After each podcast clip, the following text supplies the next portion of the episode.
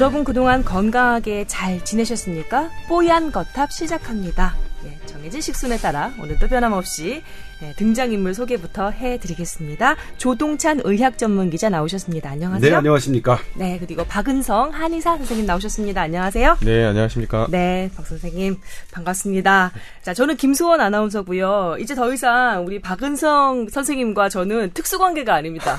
집주인과 세입자의 관계가 아닙니다. 이사를 완료했습니다. 어디로 가셨어요? 옆동, 바로 옆동. 같은 단지의 아파트 옆동으로 요즘은 갔어요. 세입자가 더 부자세요, 사실 은. 아니 무슨 그런 말씀하시니까 강남 사시는 아주 분이 굉장히 힘들었습니다, 이번에. 아 근데 한 여름에 이사하려니까 정말 힘들긴 힘들더라고요. 네. 아 예. 강남도 힘들어요, 이사하기가? 그래서 그건 잘 모르겠어. 우리 박 선생님한테 아니, 여쭤봐야 돼. 아니, 그런 게 어딨나요? 다 힘들죠. 네. 그럼 비쌉니다. 네. 강남은 어- 이사를 어떻게 하나요? 글쎄요. 거기서 사다리 차가 이거 이용되나요? 무슨 구 사시죠? 구까지만 좀 조동찬 아니, 기자는 성북구에 아, 삽니다. 성북구 아, 사시는. 예. 아, 참. 아, 이게 와이프 직장 때문에 어쩔 아니, 수 없이 저는 살다 강북에서는 보니까 사다리 차를 많이 봤는데 강남에서는 못 본 것 같아요, 진짜. 어, 저도 못 불렀나? 이사를 헬기로 하나요? 로버트가 아, 와서 하나? 오늘 질문이 많은 것 같은데 이렇게 오늘 형님이 빨리 예 조동찬 형님이 우리 사랑하는 그 아우를 강하게 아, 단련시킵니다. 네, 네. 방송에서 이렇게 좀 단련을 받다 보면 네. 또그 이렇게 임상에서 네. 환자를 직접 대할 그렇죠. 때도 좀 뭔가 좀 아우, 도움이 너무- 되지 않을까. 아니 너무 감사하게 생각했습니다. 더 세게 더 세게 한번. 예. 아 이제 그러면 어, 그 보증금이 들어왔을 사실 텐데 그러면 제가 열받은 게 이 나이에 집을 갖고 있다는 것도 열이 받아요. 그러니까 뭐 아니, 대단히 의심되는 게 건가요, 지금? 물려받은 조동찬 거잖아요. 의학 전문 기자 몇 채 있다는 그런 아, 소문은 전혀 없어요. 절대. 저, 저 전, 강북에서 전세 삽니다. 그리고 어 그렇군요. 어, 물려받은 그그 저- 유산이라곤 전세 세입자끼리 이거 한번 할까요? 예. 어, 좋아요. 물려받은 유산이라곤 뭐 외모? 아, 주- 아, 그게 사실- 제일 좋은 거네요. 아, 네. 예. 아니 왜 우리 두 분 다 사실 아재 파탈 들이시잖아요. 우리가 지금 이게 순위가 안 올라 골룸에서 머니볼 최종 의견 뭐 이건 뭐니 이 사이에서 우리가 길을 못 쓰고 있어요. 이거 아, 아, 재 그러니까요. 파탈 빨리 이거 그 호소를 해야 돼. 제가 방금 김현우 기자를 만나고 왔는데 음. 김현우 기자가 이제 최근 잘 나가잖아요. 그러니까 저한테 왼손으로 격려를 하더라고요. 음, 그거 무슨 뜻이에요? 나 잘 몰라서 어, 저 물어보는 김현우. 너 잘 나간다고 나한테 왼손으로 격려하냐? 딱 그러니까 왼손으로 격리하는 남자들의 심리는 뭐죠? 뭐 건방짐이겠죠? 음, 원래 오른손으로 이렇게 그럼 딱 오른손으로? 예의 바르게 해야죠. 아예 건방짐이- 인사를 안 받아버리면 그래서 제가 어때요? 그랬더니 뭐 아 형님 죄, 죄송하니까 제가 사진 찍어 드릴게요 그러더라고요. 사진 같이 사진 찍었어요. SNS에 올리라고. 어 그래서 딱 해, 해가지고 딱 아이, 찍는데 웃기다, 이놈이 이건. 본능적으로 쥐가 뒤로 물러서려고 그래요. 오. 머리 그래갖고 뭐랄까, 비율 대고, 좋게 예, 나오려고. 예, 어디다 대고 아- 앞으로 앞장서 그랬더니 이제 어. 이렇게 큰 머리가 돼서 아유 재밌다. 아 근데 여튼 요즘에 그 아제파타 이런 얘기 사실은 이런 신조어 이런 조합 언어 조합은 아나운서가 쓰면 안 된다고 팀에서도 이렇게 좀 지양해 줄 것을 요구받고 있긴 하지만 전 쓰는 맛이 있네요. 또 팟캐스트 방송이니만큼 이 아제파탈 그 우리 박 선생님도 그렇고 그리고 조 기자님도 그렇고 뭐랄까 좀 이렇게 약간 또 어필할 만한 그런 외모시잖아요. 근데 그렇죠 뭐 그렇죠. 그냥 나왔어. 그냥 그렇죠 나왔어. 뭐 예. 그렇다고 미, 미, 믿으면서 사는 게 좋잖아요. 네. 음, 저한테는. 본인 외모 아니, 중에. 가장 네. 좀 뭐랄까 제가 어디 가서 뭐, 네. 이런 뭐 이 외모로 지점은? 뭐 얼굴 뜯어먹고 먹고 사는 직업도 아니고 어디 뭐 출연한다거나 음. 어디 뭐 한다거나 이런 건 전혀 아니고 음. 어차피 못 뜯어먹고 인물 뜯어먹고 살기는 글른, 글렀다는 거 이미 일찌감치 알았고 아, 그다음부터는 근데 이제 내 외모는 내가 뭐 뭐 나 마음에 뇌, 뭐 뇌신경 그 전문의 현장에 의, 의료 현장에 계셨으면 닥터스의 김래원의 그 실제 모델 뭐 이래가지고 인터뷰도 몇 번 좀 나오고 그랬을 법한데 음. 막 이렇게 밀어주는 그래요. 거야. 아, 전 솔직히 말해서 어제 그, 그 해당 그 닥터스가 촬영되고 있는 병원에 그 손이 나왔던 선생님을 어제 직접 만나뵀어요. 예, 서로 관계가 있으시다고 저번에 말씀하셨죠. 근데 사진을 딱 보여주는데 그분이 음. 아 옆에서 박신혜 김연이랑 완전히 사진 찍은 거예요. 아. 그 촬영 그리고 아. 저막 했죠. 그게 더 중요하고. 아. 근데 어, 정말로 음. 박신혜 씨랑은 같이 있고 싶더라 그래서 아, 사랑스럽죠. 여자가 봐도 사랑스러워요. 어, 뭐 근데 사실 뭐 김예원 씨랑 같이 밥을 먹거나 이러, 이러고 싶진 않고요. 물론 해주신다면 영광스럽게 아, 제가 설명했지만 아나운서 팀의 짝 짝퉁 김래원, 김환 있습니다. 빌려드릴게요. 아, 제가 아? 그 지난번에도 말씀드렸지만 음. 아니에요. 아, 맞거든요. 아나운서 팀에서 그런 얘기하면 서운하거든요. 김환 아나운서 팀의 김래원으로 저희 밀고 있습니다. 좀 인정해 주시기 바라고요. 그리고 우리 박은성 선생님께서는 네. 어떤 또 그 뭐랄까 어필하는 그런 매력 포인트를 가지고 계신지요? 음, 일단 방, 이렇게 화면이 안 나와야 될것 같잖아요. 뭐 하면 화면이 안 나와야지 더 어필할 수 있지 않을까 싶습니다. 저 이게 네. 뽀얀 피부와 사실 우리 뽀얀 거탑이 라는 이 팟캐스트 그 이름을 지을 때 어, 사실은 김명민 씨의 하얀 거탑 그 드라마 이름을 차용한 것도 있었지만 우리 조동찬 의학전문 기자가 외모적인 특장점이 있다. 아, 뭐 네. 그렇진 이런 않습니다. 이유 그렇진 때문에 않아요. 뭘 그, 그 그것 때문에 뽀얀이 된 건 아니고요. 네. 제가 우유빛깔 그때- 조동찬 이런 거 밀지 않았나요? 단 한 번도 우유 빛깔이었던 적이 없어요. 저는 태어나서 단 한 차례도 우유 빛깔은 박은성 선생님. 네. 속살만. 늘 태어날 때부터 까맸고요. 음. 그리고 조금만 뭐 하면 막 이렇게 피부는 안 좋아요. 지금도 뭐 그렇잖아요. 기름 조금 좋다 싶으면 개기름 흐르는 음. 항상 참 있어요. 희한한 게 전날 폭음을 한 다음 날 조동찬 기자를 만나면 피부가 괜찮아요. 네, 광채가 나죠. 오. 어, 그래요? 죄송합니다. 우리 아우가 슬쩍슬쩍 예, 어, 이제. 예, 디스가 좀 들어옵니다. 손을 네. 지켜서 제가 아니 우리 그 저기 사남매의 아버님이신 박은성 선생님께서는 어떻게 우리 그 산부인과 전문의 부인을 이렇게 또 이렇게 매력 포인트로 어, 그러니까 하셔서. 저는 항상 그렇게 얘기를 하고 있어요. 너가 먼저 나를 항상 쫓아다녔다. 어. 뭐지? 그 본, 본 본인은 인정을 안 하죠. 이렇게 음. 본인 인정 안 하지만 일단 이 나이에 자기 집이 있고 거 게다가 강남이면 어. 상당한 매력이 있는 거죠. 아, 남자인 나도 아, 관심이 스- 생기는데 스펙이구나 네. 스펙 아니, 결국은 그- 스펙이 있어요. 외모 스펙만 있는 분이 아니 아니었어. 아닐 겁니다. 저희 음, 농담입니다. 돈 뭐, 알겠습니다. 어, 저도 집이 음. 없는데 집이 없고 물려받은 유산 없지만 저도 결혼한 거 보면 음. 반드시 결혼이 그런 집 이런 뭐 부동산 이런 걸로 이루어지지는 않는 네. 씁쓸하긴 하지만 현실이죠, 뭐. 뭐 예, 김성 같아도 마찬가지 집 때문에 결혼하신 건 아니잖아요. 뭐, 집 때문에 집이 없다니까. 그러니까요. 집이 지금 없어요, 내가. 전세에 저, 무슨 아니, 이사 저도 이제 갔다니까 전혀 아무것도 없어요. 지금 이제 아무것도 없고 저 와이프가 네, 이제 네. 옛날에 제가 방학 때마다 어쨌든 저번에 한 말씀 드렸는데 항상 방학 때마다 여행을 갔어요 한 한 한 달 뭐 6주 이렇게 해서 음. 그래서 와이프가 제가 되게 부잣집 아들인 줄 알았다고 아, 그러니까 맞자니까요. 근데 결혼해 보니까 이제 뭐가 이렇게 가지고 있는 아니, 것이냐? 근데 아니, 사실 저도- 속았다고 뭐 이런 부잣집 아들 같이 보이면 저도 관심이 가요. 어, 부자야? 부러워. 왠지 친해지고 싶고. 친해지고 싶고. 참, 아, 우리의 씁쓸한. 현실입니다. 아, 그러나 그 없이. 모든 것에도 불구하고, 어, 사실 박은성 선생님께서는 그 뽀얀 피부를 자랑하고 계시고, 네. 조명 때문에 그 눈빛도 형형하신 분이라는 것을 다시 한번 강조드리면서 우리 SBS 김범준 기자가 이제 길게 기사를 했었는데 아침 방송에서 김범주, 네, 범주가. 음. 근데 우리나라 부의 그 가장 많은 그 요인을 찾아봤더니 상속이었다. 그렇죠 뭐 이제는 그게 거의 10억에서 뭐 100억. 묻어져 버리고 그게 있잖아요. 올라가면 올라갈수록 상속의 비율이 점점 커졌다. 음. 그러니까 상속의 비율이 커졌다는 건 나머지 세대에서 이 여지가 별로 안 남은 거잖아요. 그렇죠. 그러니까 지금 그렇죠. 청년들이 되게 어렵게 직장을 구하고 어렵게 집 구하기는 너무 어렵고 이런 것들이 다 이유가 있는 거죠. 그래서 그렇죠. 저는 개인적으로는 어떤 분과 얘기했었는데 자본주의가 저- 정말로 망하느냐 안, 망, 안 망하느냐는 상속을 어떻게 컨트롤하느냐 이 문제에 그 음. 뭐 다다른 게그 네. 거기서 결정되지 않을까라고 생각을 그- 그런 얘기를 해본 적이 그러니까요. 있었는데 이 계급 이동의 사다리가 이미 치워져 버린 상태라는 걸 나도 알고 너도 알고 사회 모두가 네. 인정하는 상황이 되면 어쩔 수 없이 부수적으로 따라오는 게 이 폭력이라고 하더라고요. 폭력. 그러니까 자기를 향하는 폭력은 자살이 되는 거고 남을 향하는 폭력은 예, 살인이나 뭐 이렇게 폭행이 되는 거겠죠. 참 위험 사회가 돼가는 거겠죠. 아 근데 저는 상속이 아니 그걸로 이렇게 아니 그럼 무슨 돈으로 같은데 방학마다 아니. 일주일씩 한 달씩 이렇게 다 어, 이게 여행을 다니셨나? 이렇게 네. 아니 근데 그렇게 한 달 동안. 계속 여행을 다니면서 지금 나이가 저보다 꽤나 어리죠. 그렇죠. 그런데 아, 강남에- 이제야. 강남에 조 집까지? 있다. 아니 강남에 에이. 집이 있는 게 아니라 강남은 지금 왜 전세 그래, 왜 그래, 살고 왜. 있는 거고요. 정말 네. 이 얼마나 아름다운 흉과 아우의 예. 모습인가. 아이 그 상속 아니고 설명이 돼요? 예, 이 아재 파탈 얘기하다가 훔친 거야? 집 주웠어? 아재 참. 파탈 얘기하다가 어디 어디서 주웠어? 나도. 나도 가서 줄게. 자, 아, 아, 맞아. 여러분 girl crush즈 좀 해주세요. 아니 뭐예요? 박신혜 씨 얘기 나왔으니까 얘긴데 박신혜 씨가 여자가 보기에도 참 매력적인 여자잖아요. 네. 여자한테 여자가 마음을 뺏기는 거야 girl crush. 네. 나한테 뺏겨줄 여자는 없나 마음 좀? 가, 넘어가겠습니다. 네, 넘어가겠습니다. 자, 우리 아. 이 여기서 할 수 있는 적절한 얘기만 하기로 합시다. 어. 적절, 어, 상당히 적절하지. 않았나요? 네. 아니, 지금 우리 분량이 말이지. 아재파탈 얘기가 90%에, 나 지금 딱 한 줄 나갔어요. girl crush 얘기. 지금 네. 여기 PD도 그렇고, 새로 오신 그 인턴 분도 그렇고, 다 여자분들이신데, 다들 지금 아, 조 기자님과 박원선님을 보는 그 얼굴이. 분량 나와야 돼요? 그럼 분량 나와야 돼요. 우리 여기가 예능도 아닌데?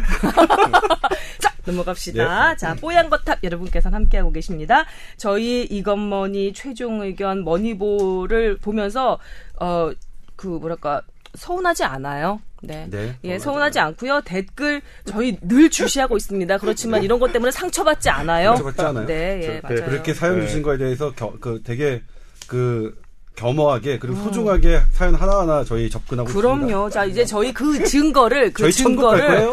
증거를 보여드리겠습니다. 자, 뽀얀 거탑 여러분의 그 의료 상담, 건강 상담 열심히 해드리고 있습니다. tower at sbs.co.kr 타워 골뱅이 sbs.co.kr 뭐 이제 메일 계정 뭐 메일 주소 다 외셨을 텐데요. 그래도 다시 한번 알려드립니다. 보통 댓글로는 이렇게, 이렇게 모두 다 볼 수 있으니까 민감한 자신의 건강 정보나 의료 정보 올려주시기 좀 그렇잖아요. 그러니까 저희 익명 처리 확실히 해드리니까 이 메일로 이렇게 보내주시면 저희가 이렇게 다 읽어보고 다룰 만한 것들을 좀 소개를 해드릴게요. 자, 이분이요.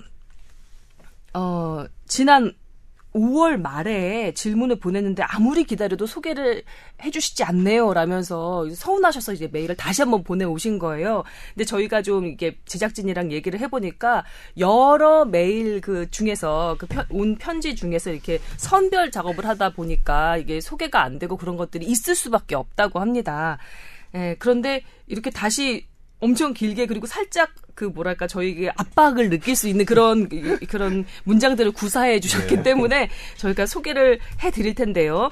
이분은 어, 아내가 어, 37살이고 부정맥 증상이 이게 출산 후에 이제 가끔씩 나타나서 부정맥에 대한 이야기를 듣고 싶습니다. 라고 하면서 어, 심장이 가만히 있는데 한두 번 심하게 뛰기 시작해서 1, 2분 후에 증상이 사라지고 또 그, 그 뒤에는 또 다시 심장이 뛰다가 엄청나게 뛰다가 한 5분, 10분 지속이 되고 또 사라지고 이런 것이 반복이 되고 있다고 합니다.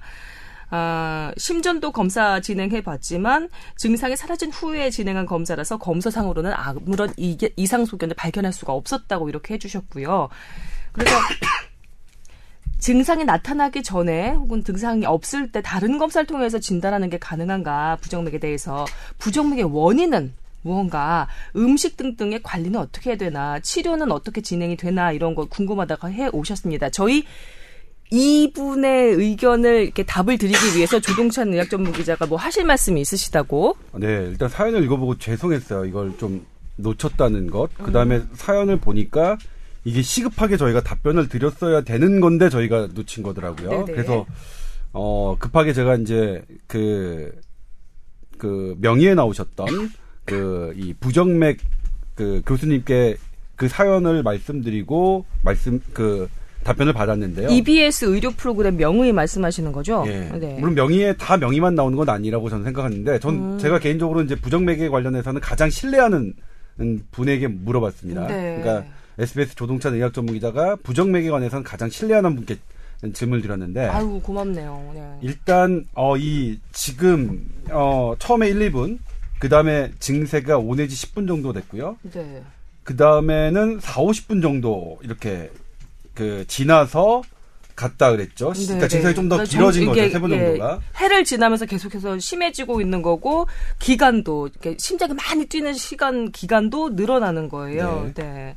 다음번에는 더 긴 시간 동안 증상이 올 가능성이 크고 네. 그리고 지금보다 더 치명적으로 나타날 수도 있다고 말씀하셨어요. 그래요? 그런데 지금 가셔야 되는 거 방송 듣고 바로 가셔야 됩니다 병원에.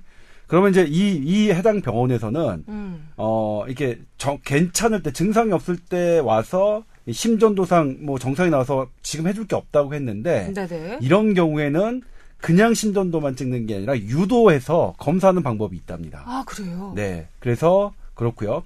근데 부정맥은 뭐냐면 100가지 종류가 넘답니다. 100가지 종류가 넘는데 음. 그 중에서 치료가 필요한 거는 5% 정도밖에 안 된다. 어. 그런데 그 5% 정도가 치료가 늦으면 대단히 심각한 증세로 나타난다. 네. 그거. 근데 부정맥의 원인은 무엇이냐? 부정맥은 심장이 불규칙하기 때문인 건데, 네, 네. 어, 그러니까 그게 불규칙하기 때문이니까 이게 그냥 원인이 없을 것 같지만 원인이 없이 불규칙하게 뜨는 거는 5%에 불과하다. 95%는 해부학적으로 이상이 생긴다. 그러니까 혈관이 막혔거나 음. 근육이 이상이 있거나 음. 그래서 그 기저질환, 당뇨병이 심해지거나 이런 부분이 있기 때문에 생기는 거기 때문에 네네. 기본적으로 부정맥이 하는 기저질환을 검사해야 되니까 이 첫 번째 갔던 병원에 제가 말씀드렸더니 첫 번째 갔던 병원에서 이렇게 어프로치를 하면 안 된다고 말씀하셨어요. 아, 병원을 선택을 잘못하셨구나. 예, 그러니까 가셔서 지금 병원을. 내가 지금 증세가 안 나왔을 때 음. EKG상 지금 정상이니까 음. 다음번에 증상 있을 때 오세요라고 하는 건 음.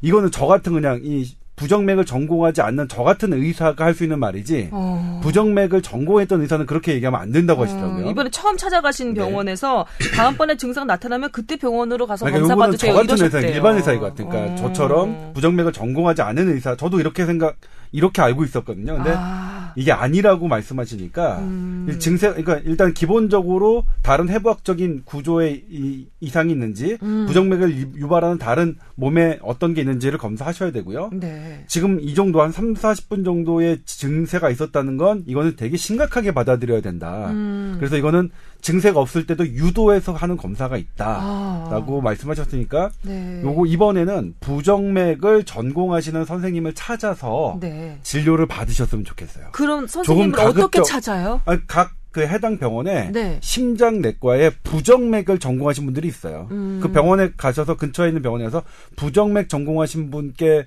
뭐 진료 예약합니다. 싶습니다. 이렇게 하면 이렇게. 되거든요. 그리고 음. 비교적 좀 빠른 시간에 가셨으면 좋겠어요. 네.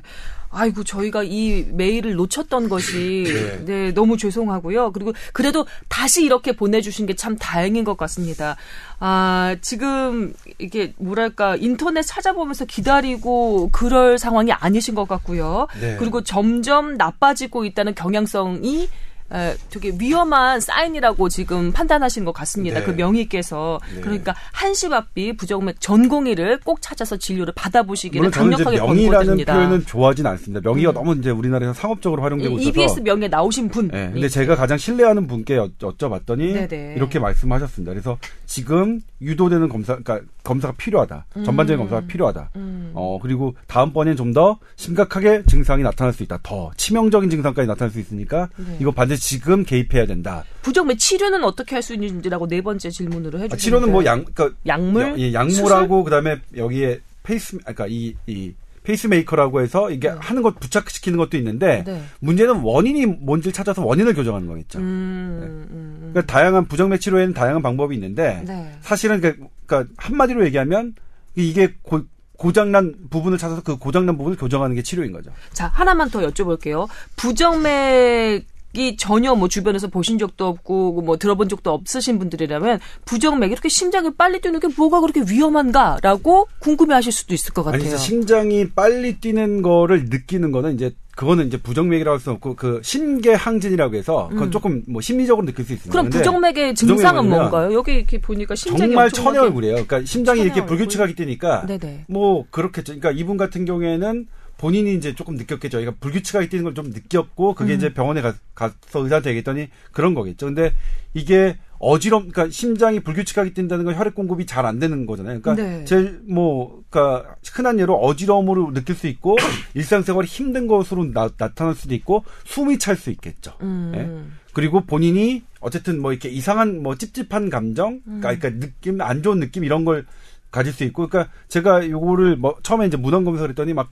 증상이 너무 다양해요. 종류가 너무 많아서. 네네. 그래서 제가 정리가 안 될 것 같아서 사실 교수님께 그 아, 여쭤본. 거거든요. 예. 근데 아무튼 요 이렇게 지금 어지럽고 못 움직이겠고 하는 증세는 했는데 이제 나중에 좀 괜찮아진 거잖아요. 30분 정도 있다가. 네네. 근데 다음번엔 그렇게 아니라 더 심각하게 나타나는 경우가 대부분이라니까. 음. 어, 이 방송 들으시면 네네. 꼭 어, 부정맥을 전공하신 분께 네. 꼭 진료를 가셨으면 좋겠습니다. 제 동료 선배 아나운서께서 어 부정맥 증상으로 실신을 하는 것을 제가 직접 목격을 한 적이 있어요. 상당히 무섭더라고요. 그분은 어, 조금 전에 말씀하신 페이스메이커라는 네. 그것을 장착을 하셨습니다. 네, 몸 내부에 그 수술을 받으셨어요. 그리고 나서 지금은 정상적으로 네. 잘 생활을 하고 계시는데요. 순간적으로 사람이 넘어가더라고요. 네. 예, 그게 상당히 그래도 위험할 수 있는 그런 그 질환인 것 같으니까요. 아, 그냥 넘기시지 마시기를 강력히 권고드립니다. 혹시 박 선생님 여기에 첨가하실 말씀 있으신가요? 그러니까 말 그대로 부정맥이라고 하면 이제 처음 듣는 사람 다 거의 잘 모르는 것 같긴 해요. 네, 그러니까 맞아요. 근데 말 그대로 부정맥이라고 하면 정확하지 않게 동맥, 맥이 정맥인가? 맥이 뭐 뜬다 이렇게 그러니까 있죠. 정확한 규칙을 가지고 뛰지 않는 맥을 보통 그냥 부정맥이라고 생각하시면 네네. 편하실 것 같고 음, 음. 그다음에 이제 방금 그 이후에 이차적인 증상들이 많이 나타나요. 어지럽다거나 아니면 두근거린다던가 이렇게 나타나는데 네네. 실제로 이제 시- 심장이나 다른데 문제가 있는 경우에는 당연히 이렇게 치료를 잘 받으셔야 되고 네네. 근데 만약에 검사상 어떤 검사를 했어도 문제는 없다고 간- 안심하셔도 된다고 하는데 자꾸 증상이 나타나거나 불안하거나 다른 증상이 동반되면 음. 네네.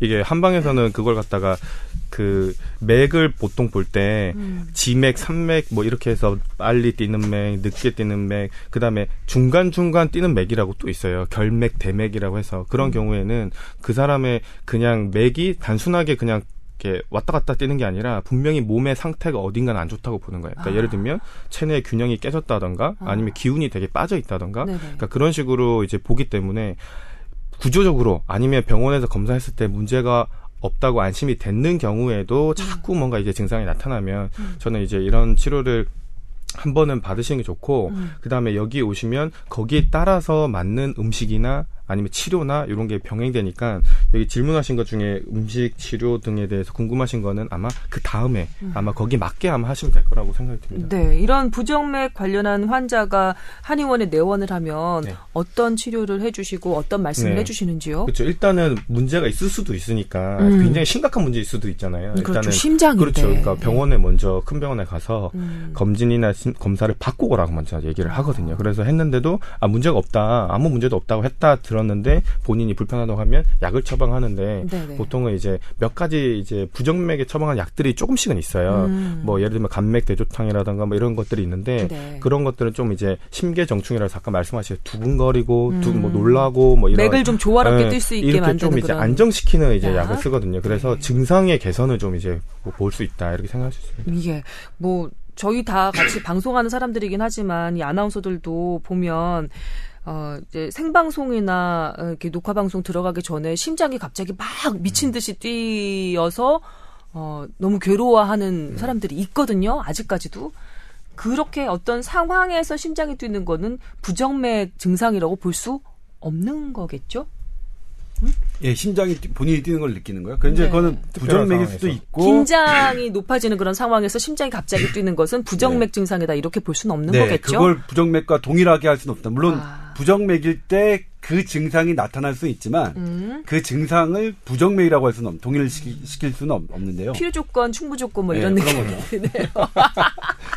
아 그렇군요. 예. 네, 알겠습니다. 참 오랜만에 듣죠? 예. 아무튼 죄송합니다, 이분. 저희가 사연을 놓쳐서. 예, 저 아, 근데 이분 아내분 부정맥 증상 있는 이 아내분이 4살, 6살 두 아들을 키우고 계시대요. 예. 이분 좀 한참 뭐 예, 한창 뭐, 저 신경도 많이 쓰고 스트레스도 있으실 그래도 것 가셔야 같은데, 됩니다. 예, 꼭 가셔서, 네. 예, 진료 받아보시길 바라겠습니다. 자, 다음 그 의료 상담으로 넘어가겠습니다. 이분은 뽀얀 거탑 애청자 강동구에 직장을 두고 있고 부천에 살고 있는 김 선생님입니다. 이분은 참 이분이 이렇게 야근만 하시는 분이에요. 그래서 주 4일 근무하고 뭐 2박 3일 쉬고 그러시는 분인데 네. 아, 이- 참이 저희가 지난 편에서 네. 그 수면 관련해서 말씀을 드렸잖아요. 네. 그걸 아주 재미있게 들으신 모양이에요. 그럼에도 불구하고 이제 본인이 좀 궁금한 게 있어서 이렇게 메일을 보내주셨죠.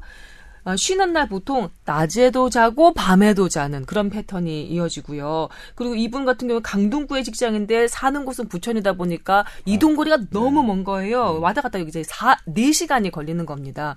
이런 경우, 이런 그, 저기, 일상의 패턴을 가지고 계시는 분에게 수면 관련해서 뭐 조언해 주실 만한 거 없을까요? 네, 사실 고민이 되게 많았거든요. 이분 사연을 보고. 음. 그리고 이제 이분 사연에 딱 맞는 해답을 갖고 있는 현대의학의 실험 결과나 연구 결과는 사실 없는데요. 그래요. 근데 이분이 이제 4일을 근무하고 2일을 쉬잖아요. 음. 근데 4일은 야간 근무를 해야 되는 거고 2일은 이제 본인이 뭐 야간에도 잘 수도 있고 그 데이타임에 낮에 잘 수도 있는 건데 네네. 그러면 어, 그 어느 게 가장 안 좋으냐? 불규칙한 게 가장 안 좋다고 되어 있어요. 그러니까 그 뭐, 3교대 근무 간호사 스케줄 같은 경우에도 일정한 패턴을 딱딱 두고 하는 것보다 그게 막 무작위로 막 이렇게 어떤 날은 뭐, 뭐 3일 뭐 야근하고 어떤 날은 뭐, 일, 뭐, 그러니까 금, 토, 일 뭐 야근했다가 그 다음 주에는 월, 화, 수 야근하고 이런 게 훨씬 더 안 좋다고 돼 있거든요. 그러면 이분 2일 쉬실 때, 2일 쉬실 때도 밤에 깨어있고 낮에 자야 되는 거예요? 그러니까 그게 더 나을 것 같아요. 진짜요? 그러니까 아예가 뭐냐면 아예 밤낮이 바뀌어 버리는 생활이 더 낫다고 차라리. 예 낫다고 제가 사실은 그 부분을 인터뷰를 어 그러니까 지난번에 가슴이 취재가 됐었거든요. 아파요. 너무 속상해. 오히려 음. 그럴 거면 이제 아예 아예 바뀌는 게 나은데 근데 아예 바뀌면 너무 인생이 그러니까 그게 고달프잖아요. 뭐예요? 사람도 못 만나고 밖에 나가서 네. 무슨 뭐 자- 야외 활동 같은 것도 하고 싶은데 이분이 보니까 이제 그렇게 어, 나이를 적어주시진 않았지만 젊은 분인 것 같아요. 네. 이 야근하는 생활을 이렇게 계속 유지를 하시는 거 보니까 이분 같은 경우는 뭐 친구도 만나야 하고 네. 뭐 어디 여행도 가고 싶으실 테고 그런데 어떻게 이렇게 계속 근데 이제 이거는 아유. 제가 현대의학의 지금 연구 결과를 토대로 그렇게 말씀드리지만 음. 개인적으로는 뭐 어떻게 그럽니까 주말에 친구 만나고 놀아야지 사람이 재미가 있어야죠. 이분 수면을 위해서 Z GMA라는 보충제를 그래서 제가 하신대요. GMA를 찾아봤는데 GMA는 양. 어, 그러니까 이게 뭐 비타민, 아연 이런 걸 하는, 음. 그러니까 근육 운동을 많이 하시는 분들이 먹는 게 보충제더라고요. 수면하고는 크게 관계가 없대가 뭐 그렇게 관련성이 어, 없어 보이는데. 이건 30분 근데 본인이 어, 어, 어. 이걸 먹고 주무신다, 잘 주무신다? 네네. 그러면 좋죠. 어, 딱히 무리가 있는 예, 약물은 아닌 예. 거예요. 예, 어, 지금 다행이네요. 이게 일, 그러니까 뭐 전문 의약품도 아니거든요. 아, 그러니까 이게 그래요? 향정도 아니기 때문에 어, 뭐 이- 향정신성 약품도 예. 아니다. 예, 본인이 이거 드, 드시고 잘 주무신다 그러면 음. 뭐 그거는 뭐 나쁠 게 없다 계속 뭐 땡큐다 이걸로 뭐 주무실 수 있으면 근데 이야기 값이 얼마인지 잘 모르겠는데 그렇게 네. 비싸지만 않는다면 그냥 이거는 뭐 부담 없이 어 그러니까 수면제는 아닌데 어쨌든 간에 이걸 먹고 주무신다면 어 그건 문제가 될 것 같지 않은데 네네. 다만 이제 쉬는 날에 이- 뭐 낮에도 자고 밤에도 또자 졸리겠죠 저 아, 뭐 나, 나는 상상을 뭐. 할 수가 없어. 너무 예. 가슴이 아픈 일이에요. 예. 이건.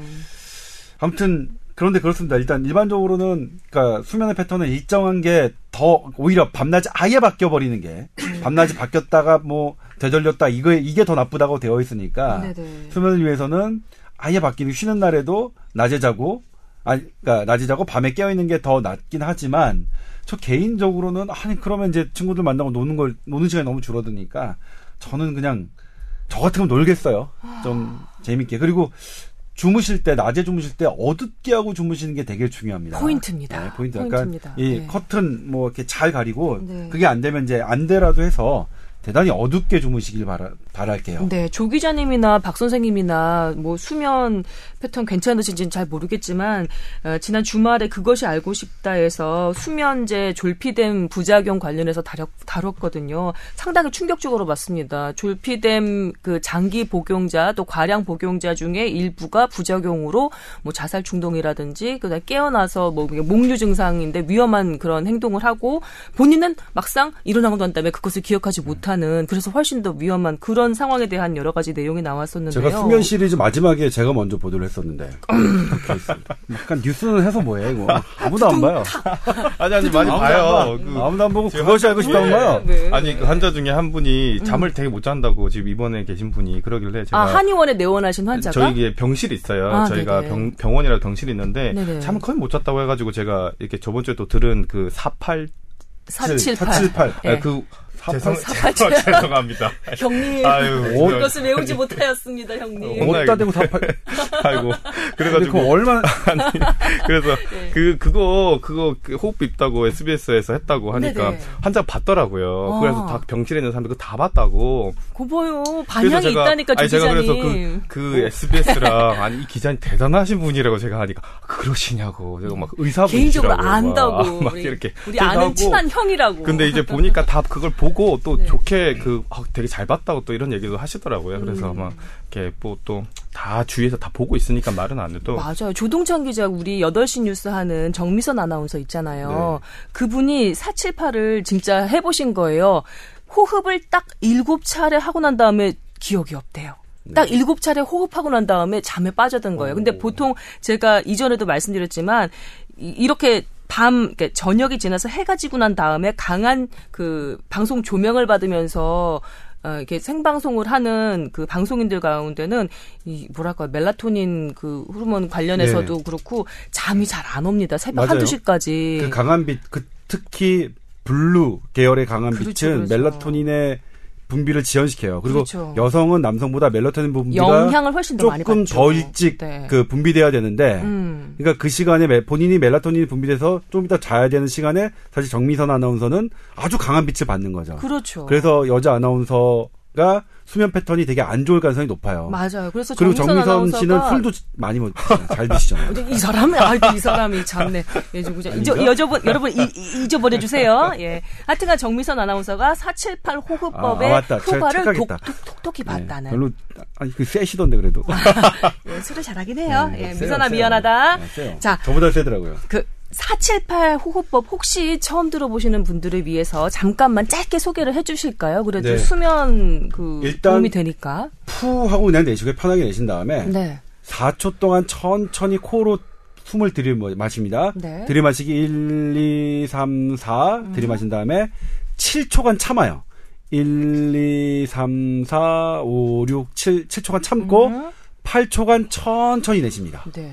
그걸 세 차례 반복하는 겁니다. 음. 4초간 들이마시고 7초간 참고 8초간 내쉬고. 음.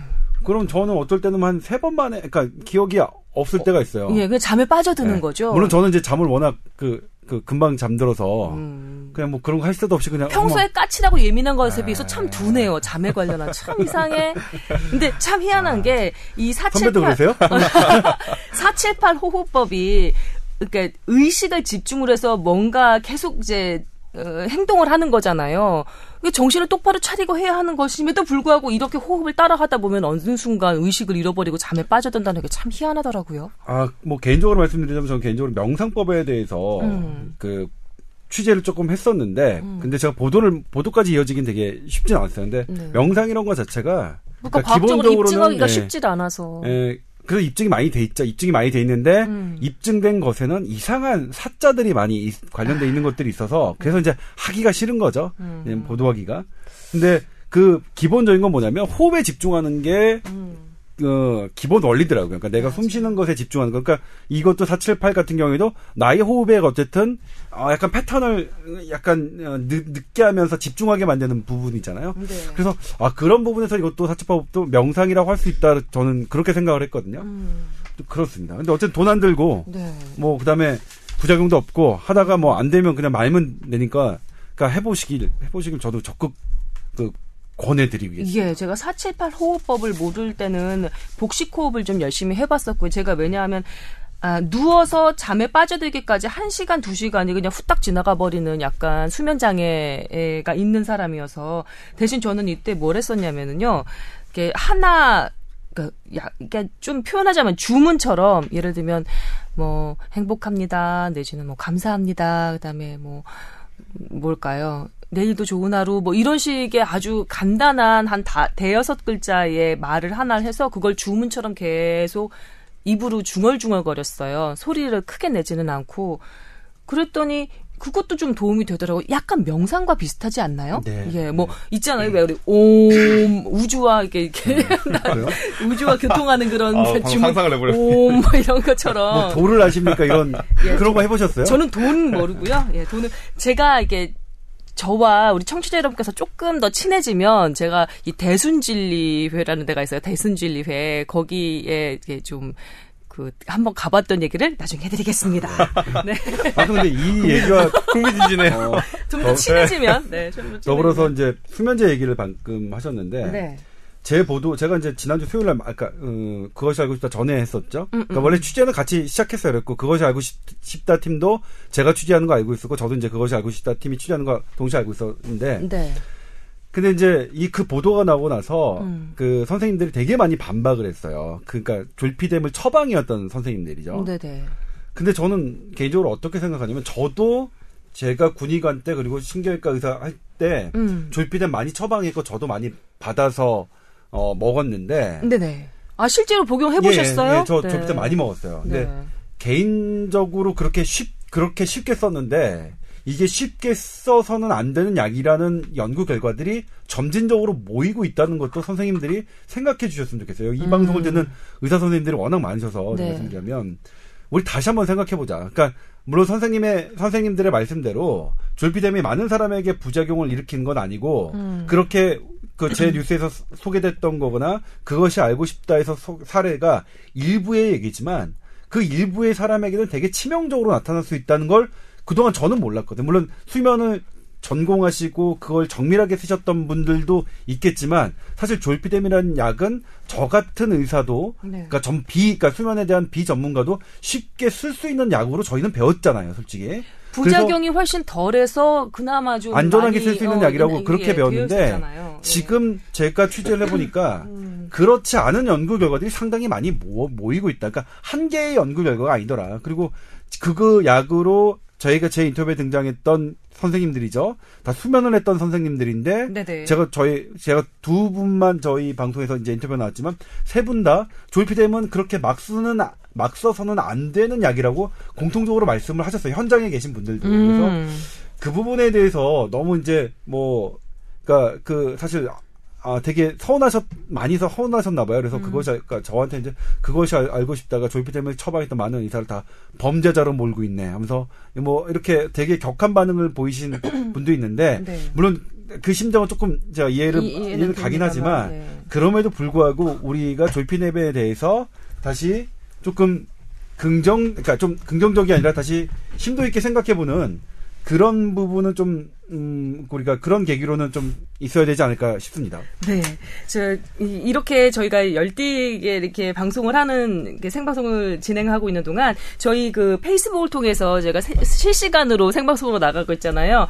저희 박은성 원장님 그 아내 되시는 분이 댓글을 올려주셨습니다. 말 좀 하라고 지금. 네.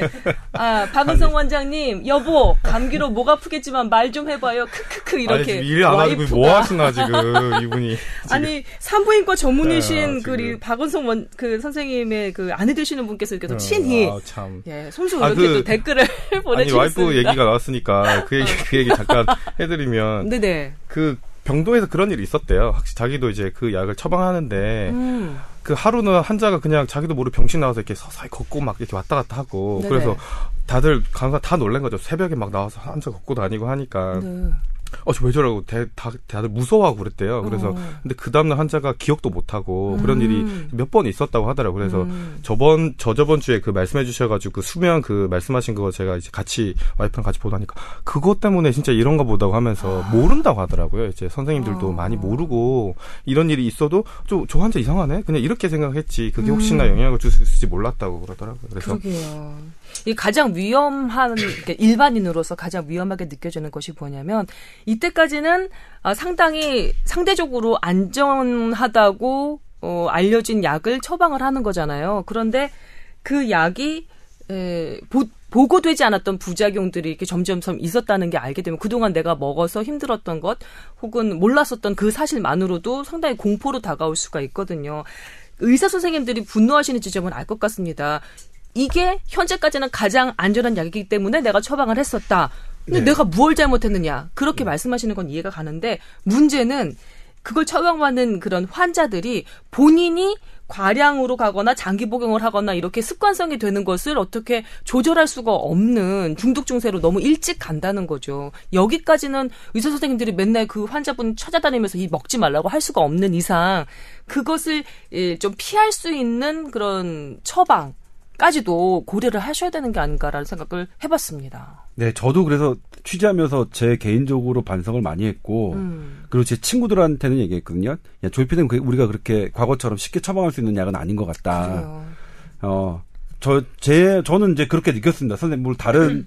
다르게 생각하시는 분들이 많은 것도 어, 사실이지만 저는 그래서 SBS 그것이 알고 싶다의 조립된 편이 잘못됐다고 생각하지 않습니다. 네. 그러니까는. 네, 뭐 네. 그런 말씀 좀 드리고 싶네요. 그러니까 박수 예, 예. 음, 네. 예, 박 선생님, 그 한의학 쪽으로는 이 수면 장애에 대해서 어떻게 생각을 하고 있는지, 그리고 굳이 약이 아니더라도 좀 도움을 받을 수 있는 뭐 음식이라든지 차라든지 그런 거는 없을까요? 수면 수면 어쨌든 굉장히 중요하죠. 근데 수면을 잘하게 하는 자- 약이 진짜 어려워요. 그래서 음. 한방에서는 보통 남의 그러니까 밤에만 잠을 잘 못 자는지 음. 아니면 이 사람이 뭐 낮에는 잘 자고 밤에 못 자는지 이게 아예 잠 자체를 잘 못 자는지 이렇게 좀 나눠서 이제 처방하는데 네. 어쨌든 우리가 봤을 때는 이그 수면과 연관된 거는 심장 주 그 기능이라 보거든요. 심장이 안 좋다고 뭐 그렇게 그런 건 아니고 음. 심장이 수면, 뇌 이런 걸 연관된다고 보기 때문에 네네.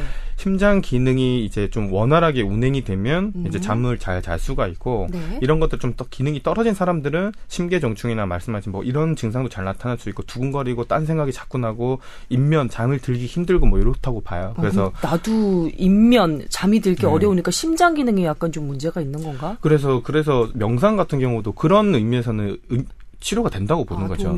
왜냐하면 안정을 시키는 거니까. 음. 그래서 보통은 저희도 많이 얘기하는 거는 음. 명상 얘기를 참 많이 해요. 그리고 호흡법 같은 경우도 치료할 때 호흡을 시키고 안 시키고 되게 많이 차이 나거든요. 아, 그래요? 네, 그리고 우리가 이제 허리 아픈 사람들 그 이완시키는 견인 치료를 하는데 네네. 호흡을 하면서 하라고 하는 거랑 그냥 누워서 치료를 받으시라는 거 되게 틀려요. 아. 그래서 이게 호흡을 하면 내쉴 때 근육이 확 이완되는 그런 게 있기 때문에 네. 확실하게 아마 도움이 될 거고 차 같은 경우는 저희는 산조인이라는 차를 굉장히 많이 썼어요. 이게 산조인. 예, 드라마에서도 사실 예전에 되게 많이 나왔거든요. 이렇게 어. 뭐 잠을 못 잔다 이러면은 그 산조인이라는 걸 약을 싸가지고 막 이렇게 전해주고 하는 게 있었는데 네네. 산조인이라는 거를 대량 어, 참 많이 썼어요. 그래서 지금 실제도 잠이 안 온다 하거나 그러면 저희는 뭐 산조인 탕이라는 탕도 있거든요. 약재도 있고 음. 그런 걸좀 처방을 해서 먹게 하고 뭐 이렇게 하고 있습니다. 네, 환자가 근데, 직접 예. 가가지고 뭐 그, 어, 뭐, 그, 그, 뭐, 뭐라 그러죠? 그 한약재들 파는 그 시장에서 경동시장 산, 예, 같은데. 경동시장 예, 같은 데서 산조인을 사서 해도 무방할 정도로 무방- 안전한가요? 무방할 것 같아요. 예, 아, 그거는 그래요? 이제 씨앗만 가지고 이제 하는 건데 어, 오미자 차 뭐 이런 식으로 예, 먹을 수 예, 있는 예. 거예요? 그래서 우리 결명자 차 먹는 것처럼 아, 간단하게 네. 좀 먹으실 수가 있고. 산조인. 근데 예, 저이 이 그거를 보면 사연을 보면 저는 느끼는 게 제가 환자가 하루에 20명에 30명이면 음. 한 2명, 3명은 이런 분이에요. 그러니까 낮밭이 낮나 밤낮이 어, 바뀌어서. 바뀐 분이에요. 그러니까 어. 이런 분들 생각보다는 우리 사회 에 정말 많다는 걸 제가 많이 느끼거든요. 예, 그래서 참 이 수면에 대한 것들이 아직 연구가 많이 되고 있긴 하겠지만 음. 이 이게 거의 이제 현실처럼 다가오고 음. 아마 사회가 발전하면 발전 더 많이 늘지 않을까 싶은 음. 생각이 들거든요. 음. 그러니까 여기에 대한 뭔가 의학이라던가 아니면 네. 이런 것들이 더 더욱 좀 이제 집중적으로 발전 좀 해야 되지 않나 이런 생각이 들 정도로 많은 네. 것 같아요. 의학이 발전해서 나를 좀 구해주기 이전에 일단 사람부터 살고 봐야 되니까 산조인 좀 기억해 놓고요. 네. 사칠방 호흡법 좀 기억해 놓고요. 그래야 되겠네요. 아 그리고 조금 다시 말씀드릴 게 있는데 네네. 이분이 이제 그러니까 쯔마 ZMA라는 보충제를 복용하고 있는데 네. 이, 지금 이게 저는 사실 처음 들어서 찾아봤는데 아까 별 요, 이상이 예, 요거 음, 음, 뭐 비타민 미네랄 정도의 양이라고 해는 한 것으로 적이 됐는데 네. 여기 지금 남성 호르몬이라는 얘기도 있고 여러 가지가 있어서 예. 요이 ZMA라는 약이 안전한지에 대해서는 제가 모르겠. 이거 다시 정정해야겠어요. 아 남성 호르몬 제제 아니 아니 모르겠어요. 그러니까 이게 아, 여러 네. 가지가 지금 약전에 나와 있는 게 아니라 여러 가지 저그그검 표면을 보고서 거기에 비타민과 아연과 이렇게 돼 있는 거라고 만 돼 있어. 아 이런 이 정도면 괜찮겠다 생각했는데 네. 지금 다른 컵 포장에는 다른 설명이 들어 있거든요. 음. 그러니까 저는 이 ZMA라는 약에 대해서 안전하다고 얘기할 수는 없겠네요. 그러니까 이 부분은 따로 말씀드릴게요. 예, 강동구에 직장을 두고 있고 부천 사시는 김 선생님, ZMA, GMA라는 보충제 일단은 좀 예. 드시는 거 좀 멈춰 보셨으면 좋겠고요. 제가 제일 어려운 게 사실 이런 거예요. 갑자기 튀어나오는 이제 상, 뭐 상품인데, 음. 저, 그러니까 이게 제가 범위 내에서 원래 알고 있던 약이 아니라 갑자기 튀어나오는 거라서 지금 뭐 온 저기 검색을 해봤는데 네. 어, 이 부분에 대한 안전성을 말씀드릴까 쉽 아까는 그냥 뭐 미네랄 제제 뭐 아, 비타민 그러니까요. iron 이런 거면 뭐 전혀 상관은 없죠. 그. 만약에 이게 남성 호르몬 제제가 조금이라도 좀 이게 그러면 일반 약품일 하면은- 수가 없거든요. 예, 그리고 이- 좀 이상해요. 예, 그러니까 요거는 좀 확인을 좀 해보는 예, 제가 좀 확인해봐야 과정이. 예, 필요할 예, 것 예. 같습니다. 자, 오늘 수면에 대해서 얘기를 하다 보니까 아 이거 참 큰일 났네요. 저희 그 건강 상담 딱 두 건 해드렸는데 벌써 시간이 이렇게 후딱 지나가 버렸습니다. 네. 어떻게 하죠? 어떻게 할까요? 다음 편에 질문을 다음 주에 좀 더 저기 하고요. 이번 예. 주에는 본론으로 들어가. 넘어가야 예, 되겠네요. 지금 저희가 소화하지 못한 질문이 아직 많은데요. 그래도 하나를 좀 이렇게 좀 심도 깊게 얘기를 해보는 것도 좀 의미가 있을 것 같아서 얘기가 좀 길어졌는데 제가 예 그대로 진행을 했습니다. 자 오늘 아, 두 분의 사연 소개를 해드리면서 관련해서 여러 가지 좀 정보들 나눠봤습니다. tower at sbs.co.kr 메일로 여러분들의 편지 기다리고 있습니다. 저희가 소개는 다 못해드려도 제작진이 다 한번 읽어보고 한번 이렇게 다 이렇게 그 정리를 해 놓고 있거든요. 그러니까 걱정하지 마시고 걱정하지 마시고 많이 보내주셨으면 좋겠습니다. 저희 댓글도 환영합니다. 혹시라도 까먹으셨을까봐 댓글도 환영하고 있습니다. 네, 자 뽀얀 거탑 듣고 계십니다. 이제 본격 주제로 넘어가겠습니다.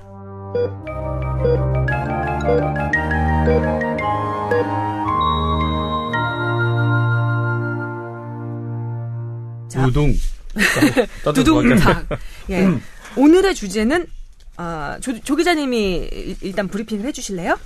네, 우리말에 이제 저놈 배짱이 두둑하네. 음, 뭐 간이 크다 이런 거 있죠. 어떤 어 근데 이 배짱의 배가 음, 어, 어원이 어디냐? 아 이거 되게 쉽지 않았어요. 음. 그러니까 제가 이제 단서를 단 게 2012년도에 연세대학교 어떤 그 국문학과 학생이 박사 논문에 음. 그거를 이제 단서를 배짱의 뭐, 뭐 배앓이 뭐 이런 거에 음. 쭉 해가지고 그 배짱의 배가 신체 기관의 배를 나타내는 거라는 걸 했어요. 그래서 그걸 누가 어, 했나 봤더니 2005년도에 이희승 국어학자 이희승 분이 아. 그 2000 본인의 그 논문에 그거를 그렇게 정의하셨더라고요. 세 번째 음. 배라는 게 이제 하복 얘기라는 이 신체 부위와 네. 내 마음의 상태 이런 것도 얘기한다. 어, 왜, 왜, 영어 표현에도 배짱이 두둑하다, 뭐, 그럴 때, 거, 그렇죠. 거, 장이 튼튼하다, 뭐 이렇게 쓰잖아요. 그렇죠. 예. 그러니까 이게 배짱이 두둑하다 할 때 배, 음. 배가 우리말에도 있죠. 배가 어떤 마음, 심리 상태를 나타낼 수 있다라는 거. 그다음에 영어에도 동일하게 있어요. 더 겉. 그러니까 예, GUT. 뭐, 뭐, 아, 그 영어 잘했잖아요. 그렇죠. 뭐, 예, 난 예. 그렇게 네, 얘기할 만한. 네. 배포가 없어 할 때, 아, 뭐, I don't have the gut 이렇게 하죠. to say that 뭐 이렇게 하잖아요. 그, 그, 네. 옛날 한 20년 전, 뭐, 그 학원 선생님처럼 제가 발음을 해요. 왜냐면 그때 네. 영어를 배웠기 때문에. 정말 hearing이 잘 되네요. 네, 그렇죠. 네. 완전히 뭐 쏙쏙 들어오게 spell도 다 이렇게 쓸 수 있게. 그러게요. 네. 근데 반, 이게 반기문 총장 같은 그런 발음이라고나 할까? 네. 전 예. 뭐 확실합니다. 그러니까 제 뭐 이세에게도 네가 영어를 원어민처럼 할 필요는 없다. 그럼. 네? 반기문 중요한 건 그 콘텐츠죠. 총장 그렇죠. 음, 네. 그다음에 그 표현 수준 이런 거지. 그렇죠. 이를테면 열나 짱나 이런 거를 원어민 발음대로 그렇게 하면 안 되잖아요. 그래서 저 그래서 막 그 이상한 그 비속한 랩, 미국 래퍼들을 따라하는 우리 아이들이 너무나 안. 안타까워요. 열나 짱나 너는 뭐 열나 뭐야 뭐 이런 지금 거를 아주 흉내내고 계신 거예요? 아주 원어민 정말 발음하잖아요. 잘 어울리시네요. 자, 아, 근데 그러니까 배짱으로 아니죠. 다시 예. 넘어가야죠. 우리 시간이 없어요. 아무튼 네, 그렇- 배짱. 그런데 음. 이게 실제로 그렇다는 거죠. 실제로 음. 그런 게 밝혀지고 있다.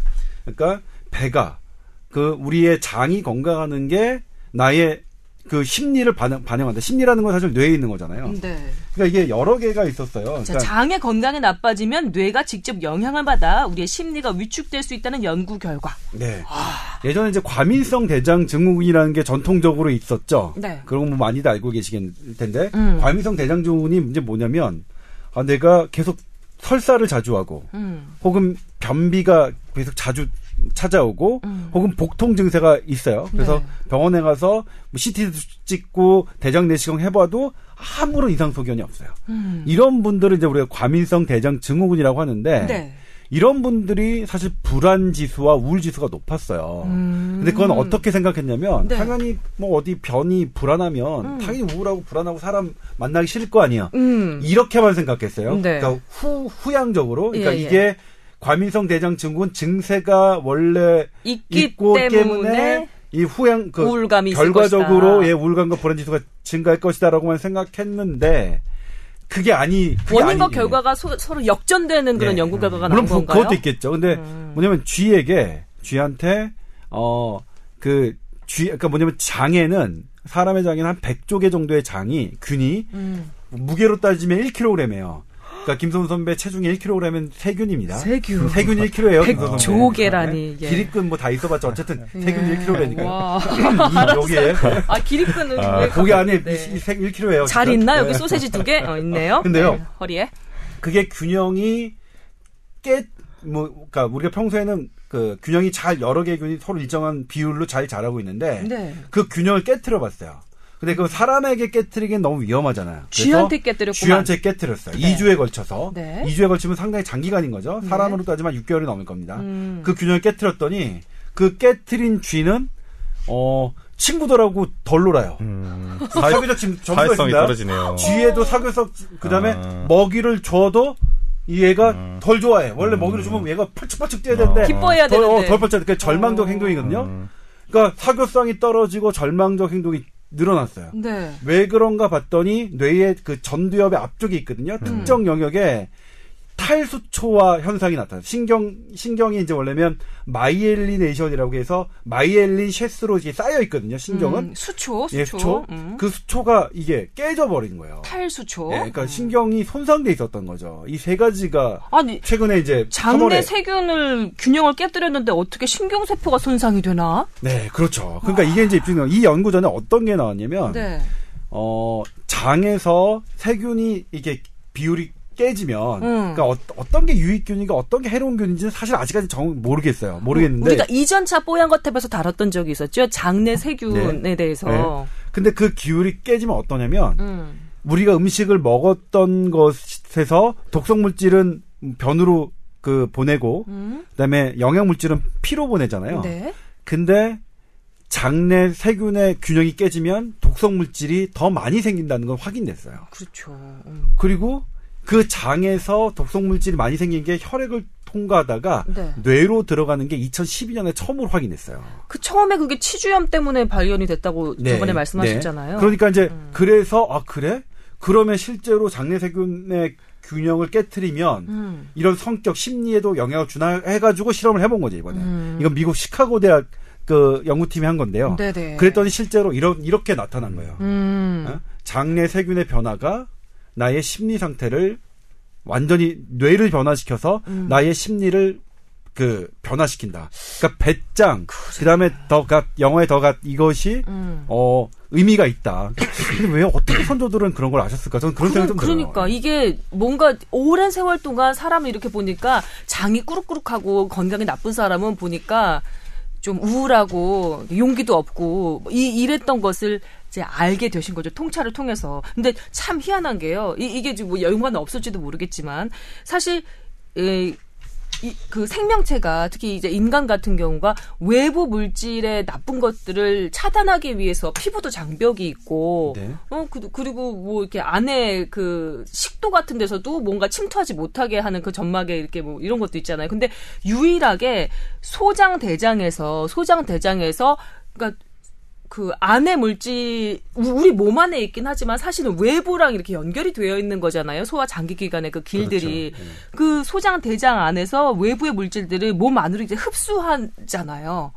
그러니까 이, 이 소장 대장 안에서의 외부 환경, 우리는 내부지만 이 외부 환경의 그, 그 나쁜 것들을 이 소장 대장의 건강이 나쁘면은 어, 거르지 못하고 독성 물질까지 이렇게 몸 안으로 두, 들여놓게 되니까 이게 바깥에 있는 물질이 있을 때보다 이렇게 안에 들어오면 훨씬 더 좀 나쁜 영향을 주는 게 아닌가라는 생각이 드네요. 네.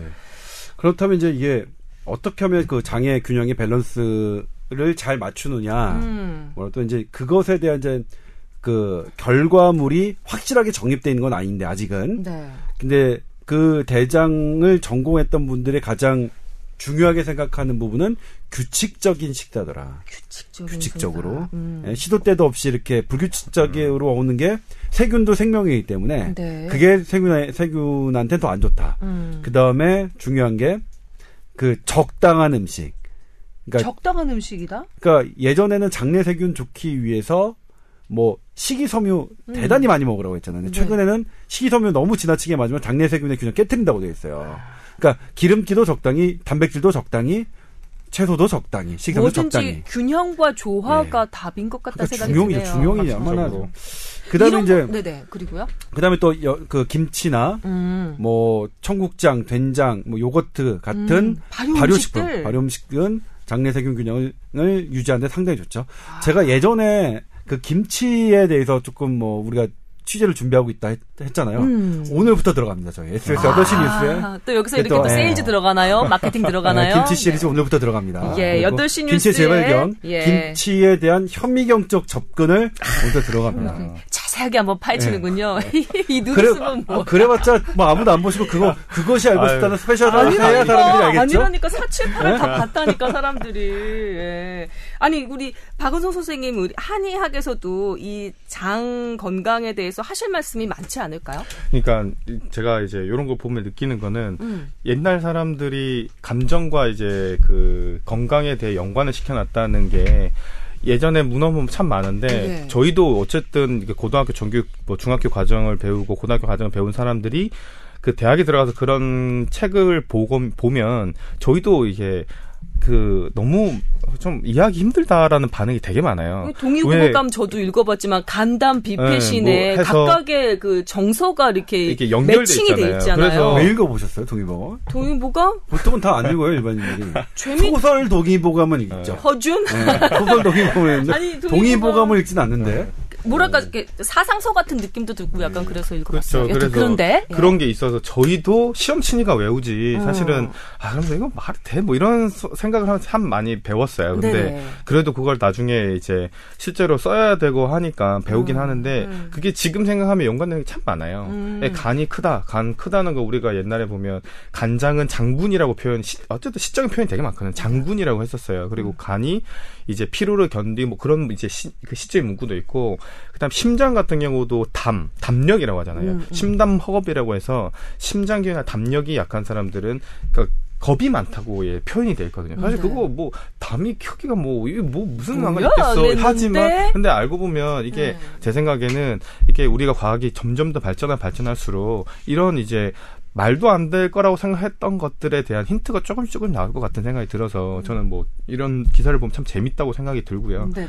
그리고 우리 감정들이 그냥 떨어진 게 아니라 이렇게 유물론이라고 그러잖아요. 네. 이렇게 육체와 물질이 이원론처럼. 어, 그렇지가 않고 음. 동양에서 생각하는 거는 모든 것이 하나로 이렇게 좀 연결이 돼 있고 순환적이다라고 생각하는 게 어떻게 보면 동양의 옛날부터 생각했던 게 지금 나타날 수 있는 지혜가 아닌가 이런 생각도 많이 들고 합니다. 아휴, 또 이렇게 또 정리를 또 잘 해주셨네요. 자, 오늘 뽀얀거탑 이렇게 저렇게 해서 벌써 한 시간이 다 되어가고 있습니다. 마지막으로 조 기자님의 마무리 멘트 듣고 마감을 할까요? 네, 여러분들 그 좋은 식사, 음. 규칙적인 식사 하셔서 장 편안하게 그 관리하시고 음. 그리고 그러면 심리적으로 상당히 뭐 즐겁게 사실 수 있으니까 네. 그렇게 하시고 아 그다음에 한 가지 더 말씀드릴 게 뭐냐면 음. 상호작용이 있어요. 뇌가 장을 지배하는 역할도 지금 상당히 많이 밝혀졌어요. 그러니까 내가 음. 긍정적인 생각을 하고 장아 너 지금 소화 잘해야 돼 이러면 그게 실제로 효과가 있는 거야. 상호작용을 하는 거야. 뇌하고 음. 장은 상호작용을 하는 거니까 이렇게 식사 이런 걸 해서 실제로 뇌에게 좋은 그 조건을 만들어주고 네. 또 긍정적인 생각을 통해서 장도 건강하게 하는 지금 순환적으로 설명을 하셨잖아요. 동의보감에 보면 간담 비패신이 서로 이렇게 돌아가면서 이렇게 동그랗게 원을 그리고 있답니다. 저는 뭐 뇌야. 아이고, 네. 그리고 또 하나 말씀드리자면 오늘 8시 뉴스, 예. 네. 오늘 8시 뉴스의 김치 특집. 예. 도- 김치 시리즈. 김치 시리즈, 예. 아, 들어갑니다. 그러니까 제가 저희 의학팀이 SBS 그렇죠. 보도 의학팀이 네, 그렇죠. 뭐 이렇게 준비했습니다. 예, 여러분의 많은 시청 바라겠습니다. 자, 이 말씀을 끝으로 저희 뽀얀거탑 오늘 마무리하도록 할까요? 네. 네. 더운데 여러분 건강 아, 잘 챙기시고요. 다음 주에 우리 모두 건강한 모습으로 다시 만나 뵙도록 하겠습니다. 감사합니다. 네, 고맙습니다. 고맙습니다.